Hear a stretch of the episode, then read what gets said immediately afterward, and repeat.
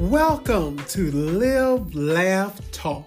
I'm your host, James Graham, and I'm fortunate to be here with you today and have the loving audience that I have. Yes, I was notified today by Spotify that this is our 20th episode. Beautiful. In this episode, we're going to acknowledge that. We're going to talk about number 20. That's special. We're going to begin today with a very touching and personal topic to me, but a topic that affects every one of us, and that's how to live when your loved one passes. Then we will transition to our segment, How Did We Get Here? followed by our hobbies and special interest section, and then conclude with our sunflower message. We want you to know that we truly appreciate you. And wherever you listen to our podcast, please make sure that you follow us so that you're notified of new episodes when they're released. And we work so hard for you, and we hope that you're happy with the finished product. So, the topic that we will begin with for episode 20 is how to live when your loved one passes. I'm really sorry to hear about the loss of your mother. That was the overwhelming sentiment of friends, family, workmates, and others during my time of loss. It's two years ago today, yet it feels like it was today. People say that time will heal. Well, it must be a lot of time because, frankly, I'm far from healed. Part of me died that day and was cremated with her. Many of my thoughts, emotions, feelings, and my heart itself are ashes. I hurt. I'm in pain. I'm withdrawn. No, I'm not sharing the sentiments of someone else. That's not some point. I'm literally speaking of myself. Dealing with the death of a loved one, especially a parent, is one of the most challenging experiences in life. Grief can be overwhelming and can affect people in different ways. Trust me, in the last two years, I got many suggestions. I was educated on the stages of grieving. But what I'm going to do here today is lay everything bare to you. I'm going to be transparent and vulnerable. Why? Because I know someone out there is hurting like I am. They thought they would bounce back, but it hasn't happened. They're now doing as I do, questioning their own strength and mentality by feeling weak and useless. Another reason why I'm doing this is for my own healing. I created this podcast to bring common sense and also to give love of my fellow man to the masses with hope of changing the world around me in any way possible. But it has served to be just as medicinal for me. That being said, I put this subject off. I've done 19 shows, and this is the first time I'm revealing my nakedness. I'm stripping it all bare so you can understand the person you're hearing. And I'm going to admit that if it gets to a point in this podcast that the tears begin to flow, you're going to hear them. You're going to either hear them hit the microphone or you're going to hear my voice quiver. I'm not editing it out. I said I'd be naked. I said I'd be bare. And I don't mean literal clothing, I mean my vulnerability. Why am I doing this again? Well, I pray it aids my listeners. In addition, I pray it aids me. What I'm going to tell you are some of those suggestions that I mentioned earlier that I got and how I worked with those. I'll let you know what helped, what didn't, I'll tell you what I've never expressed anywhere, anytime, to anyone before. Now, these suggestions I've navigated through this difficult time using them within the last two years. We, unfortunately, have to learn how to live. That's why the topic is titled that way How to Live When Your Loved One Passes. You really, if you've experienced this, understand what I'm saying. The first suggestion that I was given was to allow yourself to grieve. They said grief is a natural and necessary process. It's essential to give yourself permission to feel the emotions that come with loss, including sadness, anger, guilt, even moments of relief. Don't try to suppress the feelings, instead, acknowledge and process them. Boom. You're healed, right? I wasn't. I took that and I'll tell you what I did with that information. I tried to be Superman. Oh, I thought I had to be the strength of my family. You see, because when we lost Mama that day, Mom was a mother, a wife, a sister in her congregation, an aunt, a cousin, a friend. She was so many things to so many people, so her son had to be there.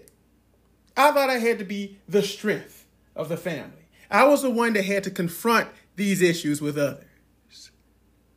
Further, I always took pride in being the problem solver. Oh, if you have a problem, bring it to me. I'll put it on my shoulders and I'll take it on. And at that time, I said all the right things. Even gave my mother's memorial discourse. See, I did that because I felt she had prepared me for this. And I was her favorite speaker. And who could speak better about Georgia than her baby boy? That's what I felt. Now, what did this do to me? Well, I was fine then. Oh, you can go online. You can see my memorials disc, my mother's memorial discourse. It's online for you to see. I was fine. It wasn't until I returned home. See, that's when the world around me as I knew it crashed and burned. The other advice that I got was to seek support. Surround yourself with people who care about you and understand what you're going through. Well, how did that work out for me? Well, first of all, I want to thank those who reached out in great number. Thank you for doing what you did, and it's appreciated. The key part of that suggestion, though, in seeking support was to surround yourself with people who understand what you're going through. See, that's what was lacking. Many of my friends have not had a loss at all. Their mothers are well alive and well. I learned a lot of what not to say and do. See, one friend reached out to my brother and said he wanted to talk to me. I got on the phone with him and he said, Let's get together and talk. Well, that felt great. Why? Well, because he is one of my only friends who had lost his mother. I started telling him what days would work for me because I don't live in my hometown anymore.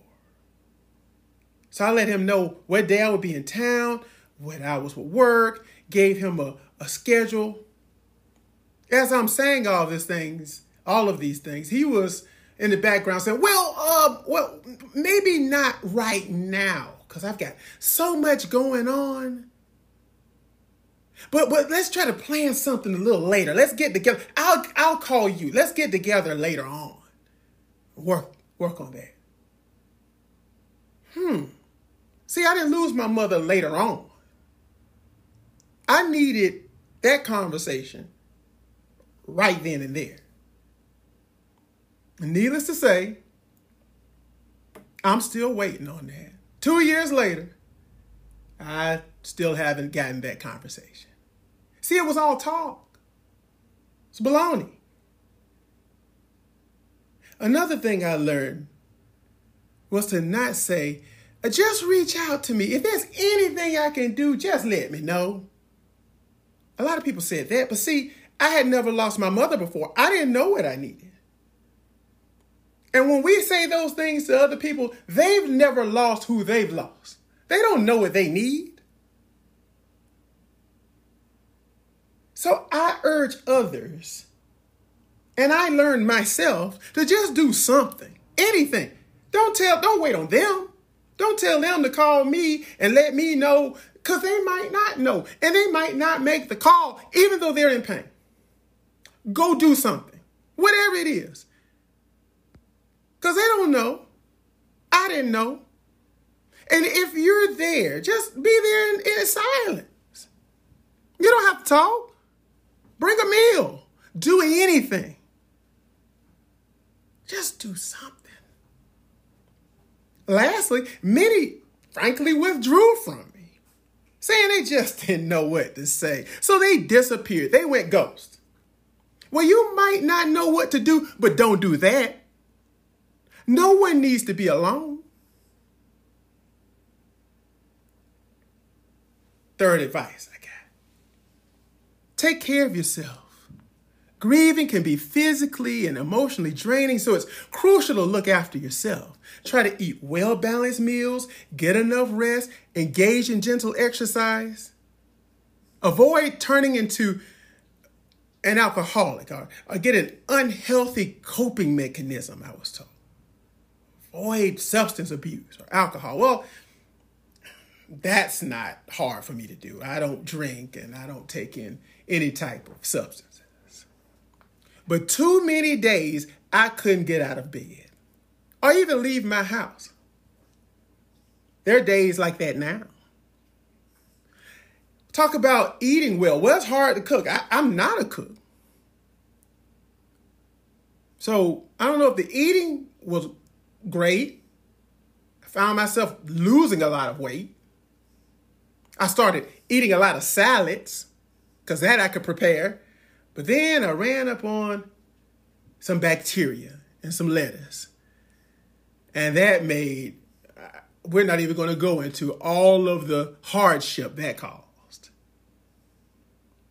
And as far as exercise, your boy went overboard on the exercise. Call me, where am I? I'm in the gym. I'm opening it up. I'm closing the gym down. They might as well had given me a pay card for me to clock in and out.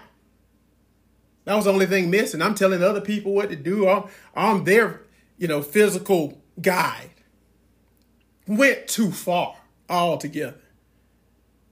I'm trying to do all this to get the endorphins that I need to help me cope.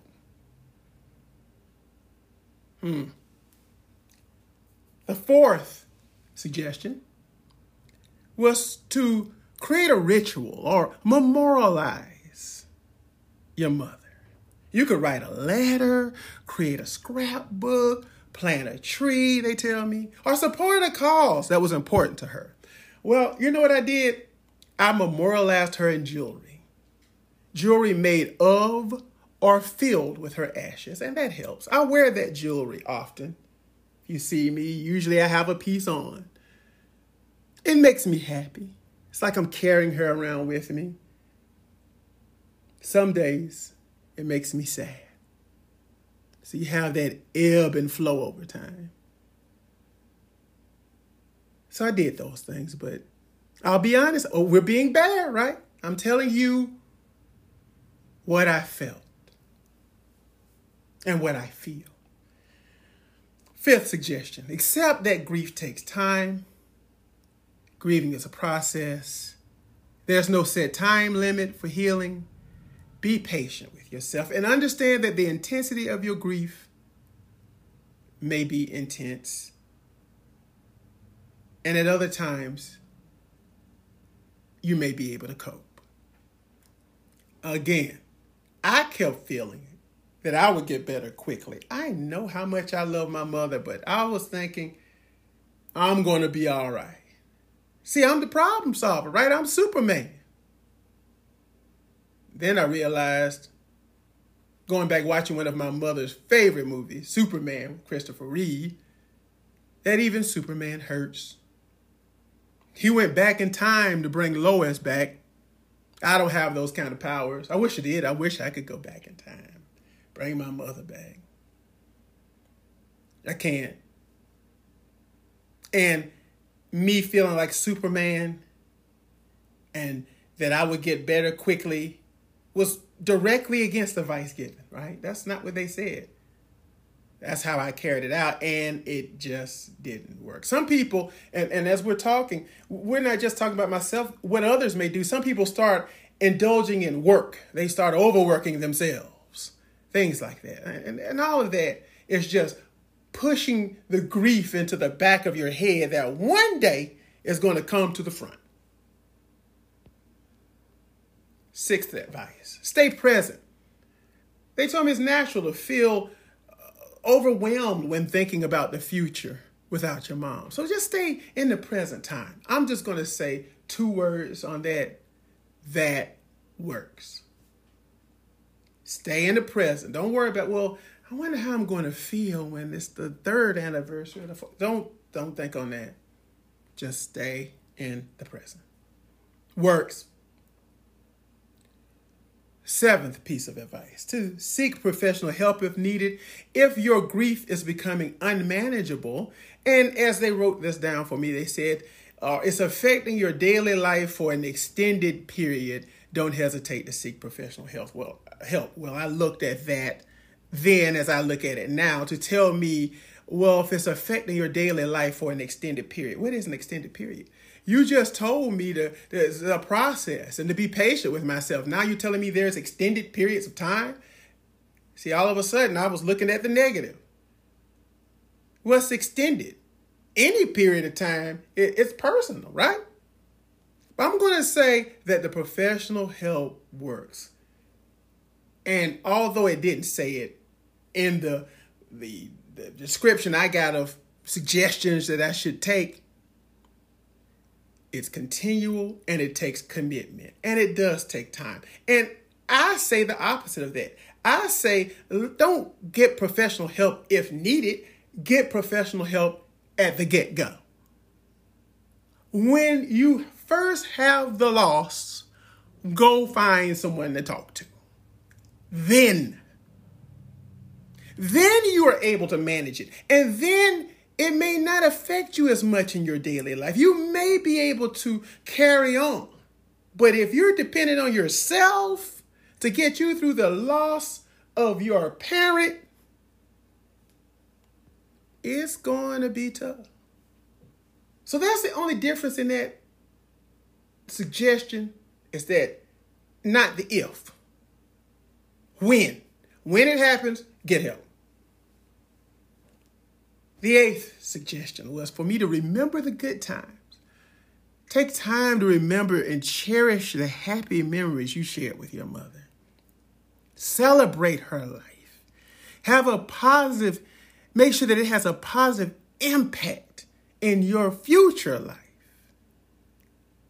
Well, you know what? I do this daily. I mentioned in one of our first podcasts that my mother gave me a book she sent it to me in the mail because I was no longer living in town and moved away from hometown, as I mentioned earlier in this podcast. This book is entitled To My Child. We may no longer live in the same house, but you're always in my heart, and it's a collection of poems. Well, what my mother did was she dated each of these poems. There's many of them, pages. She dated them. She underlined the words that meant so much to her. And then she signed each one. Well, this one, as I do daily, this one stood out to me. It says, When we're apart, my child, I miss you so much. See, I moved away from my hometown when I was 29 years old. And my mother was never happy with that. She understood it, but there was this physical distance between us. And this poem said, Life is so different when we're apart, and it will be weeks or even months before we're together again. I think about you several times a day. She underlined that. I think about you several times a day. I wonder if you're making new friends and what new things you're learning and doing. But most of all, I wonder if you know how much love is sent your way every day. This is underlined. You are so much a part of me. And when we're not together, it feels as if something very important is missing. And that something is you. Yes, Barbara Cage wrote that poem, but my mother said, This is from my heart with love, your mother. Now, I read those words and they mean something so much different to me now. I look at that and I, I wish I had done more when she was alive, when she was here. See, the purpose of this suggestion was for me to have happy memories. Again, I'm being bare with you, right? What happened is it made me think more about the times I could have come home, the times I should have come home. It pains me miserably that I was not present when she died. It pains me that my last words to my mom was on the phone, not in person. They were beautiful words. I said, See you soon, mom. I was headed home. I said, I'm coming home, mom. Told her what time I'd be there that day. I said, I'll see you soon, mom. I love you. She told me back, I love you too, son. I wish I had told her all she means to me. I wish that conversation was 15 minutes longer. So I could tell her everything she meant. Not just the three words I'm sure she was happy to hear I love you, and the other four that I'll see you soon, mama. That hurts people. That hurts. The ninth suggestion, as the tears are starting to flow, was for me to allow myself to laugh and find joy. They say it's going to be difficult initially, James, but it's okay to experience these moments of happiness and joy, even amidst the grief. Laughter and joy, they had to remind me, won't diminish the love that you have for your mother. Well, see, I'm a person filled with joy and laughter. Oh, I love to laugh. Growing up, I laughed all the time. As I got older, I found movies and, and all that just and just to spend my day in laughter and joy. Yet now I find this the most difficult thing. Laughter and joy is what I am. Anybody who knows me personally know that that's me. But now it's hard. See, some of my joy is in that urn too. And my mother was one who laughed. And I can hear her laugh. In addition to that, I watch movies that I know she loved, so I could relive those moments in time. But I find it hard. The tenth thing was to be kind to yourself. This was the last one they said. They said, be kind to yourself. Grieving is a complex and individual process. There's no right way to grieve, they said. Be kind to yourself. Practice self compassion. Allow yourself the time, space needed to heal. Oh, what, what am I doing with that advice? Well, I'm not kind to myself at all. Some of the worst things in my life have happened since my mother's death. And I blame myself for every one of them. I now do something I've never had to do. And that's pray to God I do it daily, not to hate myself. Now, I'm not sitting here telling you I'm suicidal. There's no need to call 911. That's not the conversation. What I'm saying is at times when I'm in my lonely place, which seems to be more times now than ever before, I blame myself for any and everything that goes wrong whether I can control it or not. And in some cases, I most cases, I can't even control it. But if it disappoints someone else or disappoints me, it's all my fault. I got to turn to God and say, please help me to stop blaming myself and hating myself. That's directly against the advice. When did this start, though? After the loss of my mother. So, what have I learned overall? We said 10 suggestions, and I told you how I dealt with them. How am I doing? I remember that everyone's journey through grief, it's unique. And I don't compare my process to other people. I work on not getting or feeling pressured to get over the loss quickly. My brother Kevin, he mentioned to me. He said, See, the more you hurt reflects the deep love that you have for your mother. In addition, he asked me, What are you trying to get over? You'll never get over her death, nor should you try. It's the most painful thing that's happened in his life and mine. See, healing, it takes time. So, how am I doing? I'm learning. I'm learning to be patient with myself, give myself the care and understanding that I need. I hope and pray that any listening out there going through this are able to do the same. I pray and hope that any out there have this episode to refer to when you have a loss, knowing that I am sharing my painful journey with you for you. May the power of God and His love and His comfort guide you and I through the most difficult time in our lives. And may you and I learn how to live when our loved one passes.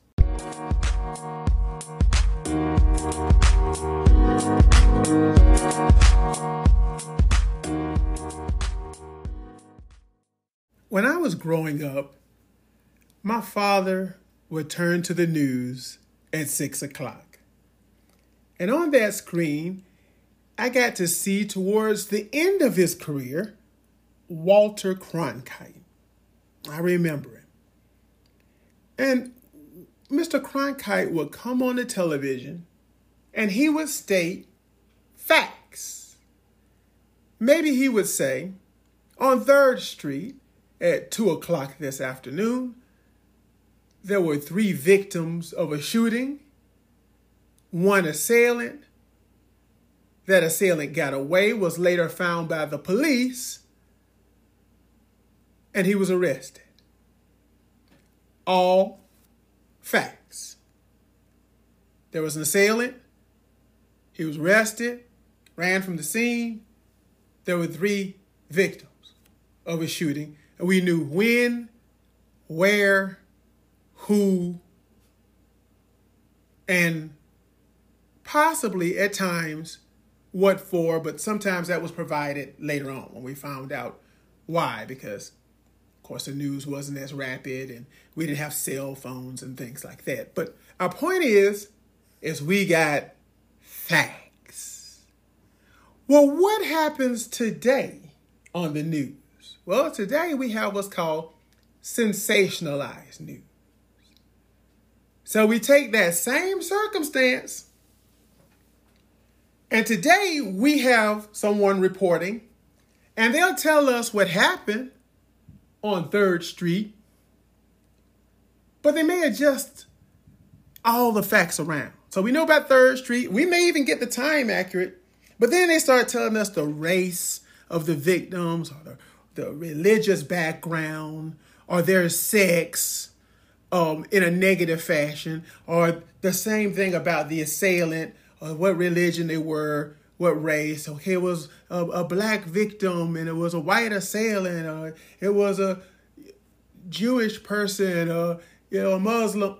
All this extra information that doesn't tell us facts or give us the news, but its primary goal is to attract attention, clicks, views, all with the sole purpose of giving information to its audience that can be misleading. You see, sensationalized news leads to a lack of understanding crucial issues and events. It can result in people making ill formed decisions in their personal lives, or maybe even supporting policies based on inaccurate information. What then happens with us? Well, it erodes our trust. See, when I used to watch Mr. Cronkite growing up with my father, I trusted the news. I believed what was being said.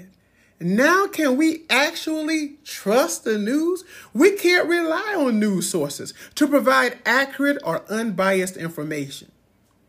They may become disengaged from the news altogether, seek out alternative sources that might be even less credible. We might have to find ourselves fact checking news programs and certain news stations for that fact. All of this caters to specific ideologies or biases, feeds into the echo chambers, and reinforce stereotypical, oftentimes, or other existing beliefs. They can contribute to increased polarization in society and make it difficult to have constructive and fact based discussions on important issues because the facts are no longer relevant. We want to talk about what's sensationalized, what's going to what's going to get viewers to click on our news program. What does this do to our mental health? Well, constant exposure to this can induce fear. It can heighten anxiety, can increase stress levels the sensationalized tone of some news stories can create unnecessary panic, even, and negatively affect people's well being.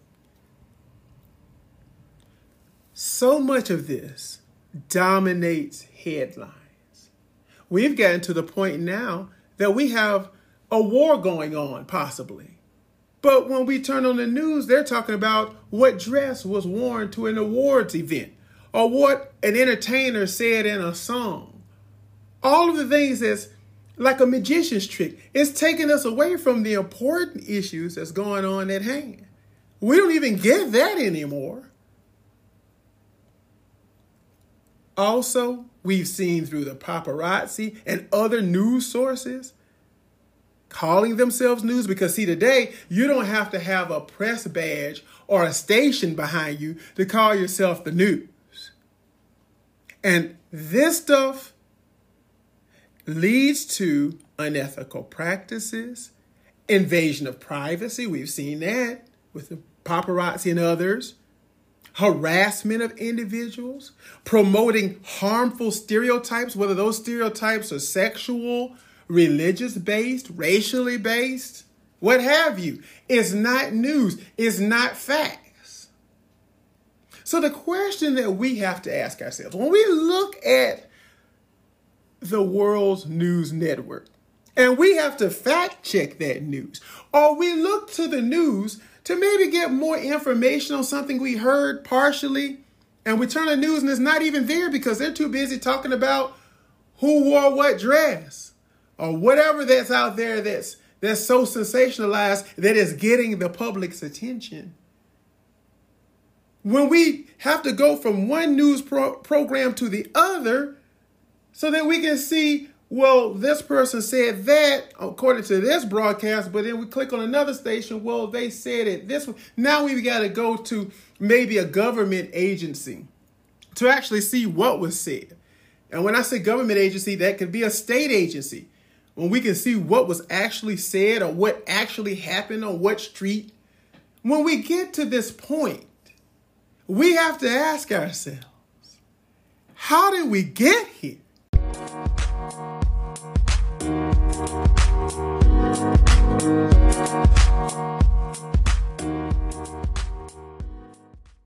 Toy collecting is our special interest and hobby in this podcast. And it's such a popular and enjoyable hobby that involves the acquisition and appreciation of various toys and collectibles.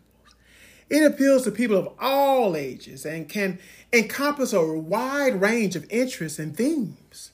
Some of these interests include action figures, dolls, model cars, board games, vintage toys, video game memorabilia, Lego sets, model trains, comic book collectibles, and more.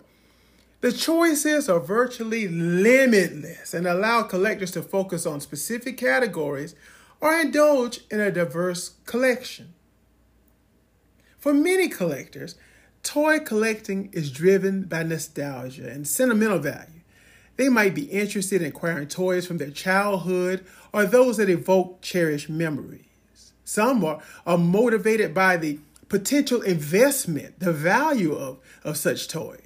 There are rare and limited edition items that become available over time, making toy collecting both a hobby and an investment opportunity. There have been Furbies that were released that cost about $29 when they were new, but now those same limited edition Furbies are worth in the thousands. And they should not stand alone. There's a Barbie doll that uh, was created in 2010 that had diamonds, uh, uh, one carat pink diamond uh, on her baguette, and had a matching diamond ring. Just one Barbie doll that was dressed to the nines, sold for $302,500. As a G.I. Joe released in 1963, it was actually a prototype because G.I. Joe didn't come out until 1964. So that prototype sold for $200,000. A rocket firing Boba Fett, created in 1979, sold exactly 40 years later for $185,850. A Mickey Mouse motorcycle with Mickey and Minnie sitting on the bike sold for $110,000. Well, it was 70 years old. Some of these things go very high. Moving on, there's been Transformers, uh, Autobot Air Jetfire sold for $25,000. And my favorite was a Hot Wheels pink VW Beach Bomb. It was a VW bus or van, as we call it here in the United States. It was released in 1969, and they say there's two known to exist one prototype and one early production model. This one individual had the prototype, and it sold for $150 thousand. So some of these can be investments, can bring a lot of money to the owner, but for the most part, toy collecting often involves a vibrant community of enthusiasts. Collectors participate in forums, attend conventions, connect with like minded individuals who share their passion for toys. Let's not even mention about comic books. There's Comic Con that just happened. See, these communities provide valuable insights, trading opportunities, but most of all, camaraderie. Many people get a thrill out of hunting and looking for said toys, whether they go in physical stores, online marketplaces, garage sales, flea markets. Part of the thrill is discovering some new addition to their toy collection. Many collectors also take pride in how they arrange and curate their toys in creative ways, often dedicating a specific area of their home for showcasing their prized possessions. Yes, collecting toys can be a journey of learning and discovery. Collectors delve into the history and background of their toys, which gives it international appeal. It transcends cultural boundaries, and many collectors find a joy in collecting toys from different countries, learning about diverse toy cultures, and expanding their global perspective. Overall, toy collecting is a hobby that offers a mix of fun, nostalgia, community, and the potential for meaningful connections with both the past and the present. So, whether you're a seasoned collector or you're just starting, it's a hobby that allows for continuous exploration and enjoyment. So, hopefully, when we go outside and we find a way to get into those toy collections, whether at flea markets or we at a store, hopefully, we'll run into each other and not pick from the same basket. As now we come to the conclusion with our sunflower message. This one is going to be another special one in connection with our opening discussion where we talked about living with the loss of a loved one. This is another one of those poems that was provided by my mom, and it helps me to carry on when I read it because it makes me think of the special things that she wanted for me. It's entitled, These Special Wishes Are Just for You. And I want you to imagine that these special wishes are for you as well. When you close your eyes at the end of each day, I wish you contented and peaceful sleep. When you are fearful or uncertain, I wish for warmth and light to surround you. When you dream, I wish you soaring images and endless possibilities. When you wake each morning, I wish you the joy of anticipating a beautiful day ahead. When you face problems, I wish you boundless strength and courage to guide you. When you walk along your path, I wish you lasting friendships to brighten your day. Most of all, I wish you love to fill your heart and make your world complete. How beautiful. And I hope that those words bring warmth to you as well. On Cash App at dollar sign live laugh talk and on Twitter at live laugh talker. Also on Spotify, hit the dollar sign to donate and support our podcast. We really do appreciate that. And it's needed as well because nothing is free anymore. Also, remember to rate us a five. That can also be the way that you support us, or a 10, whatever is the highest way to rate us on your podcast platform. And also, tell your friends. We need those. We need your friends. We need your family. We need your peers. We need your colleagues. We need your business associates lead them to our podcast, as you can easily do by just telling them to follow, live, laugh, talk, or sharing with them from your platform to an email or a text message. This is James and Georgia's baby boy signing off. And as you know, I can't wait to talk with you again soon.